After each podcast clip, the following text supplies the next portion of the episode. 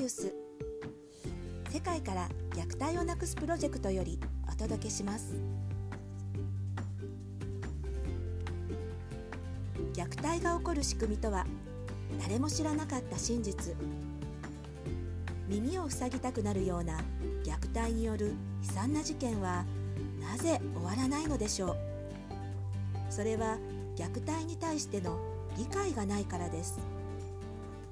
虐待は大人が自分の感情をコントロールできなくなった時に子供を力でコントロールしようとすることです。なぜ親は子供をコントロールしようとするのでしょう？なぜ子供は親から暴力でねじ伏せられるのでしょう？これらのなぜが理解に変わる時大人も子供も虐待を終わらせることができるのです。コントロールとは支配のことです。親は何らかの恐怖があるがゆえに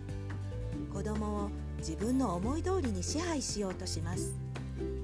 その恐怖とは何でしょう？それが思考の仕組みにより築き上げられた観念体系からできた恐怖です。例えば親から無視されて傷ついた場合関心が愛であり無視無関心は愛ではないと思考に刷り込まれ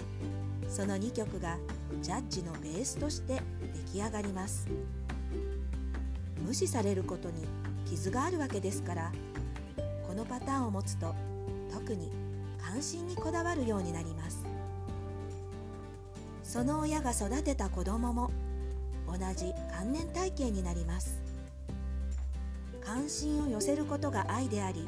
良い子育てであるとこだわりを持った親が子育てをすると日々の子育ての大変さからふとした落ち度や完璧に関心を寄せられない自分を責めるようになりもっと子供への関心を強化します。関心はいつしか干渉になり過保護過干渉にまで発展し理想的な親になりきれないジレンマからとうとう暴言や暴力をしてしまうようになります。さらにそこでまた自分を責め深く猛省し明日からは絶対に暴力暴言をやめようとするからこそ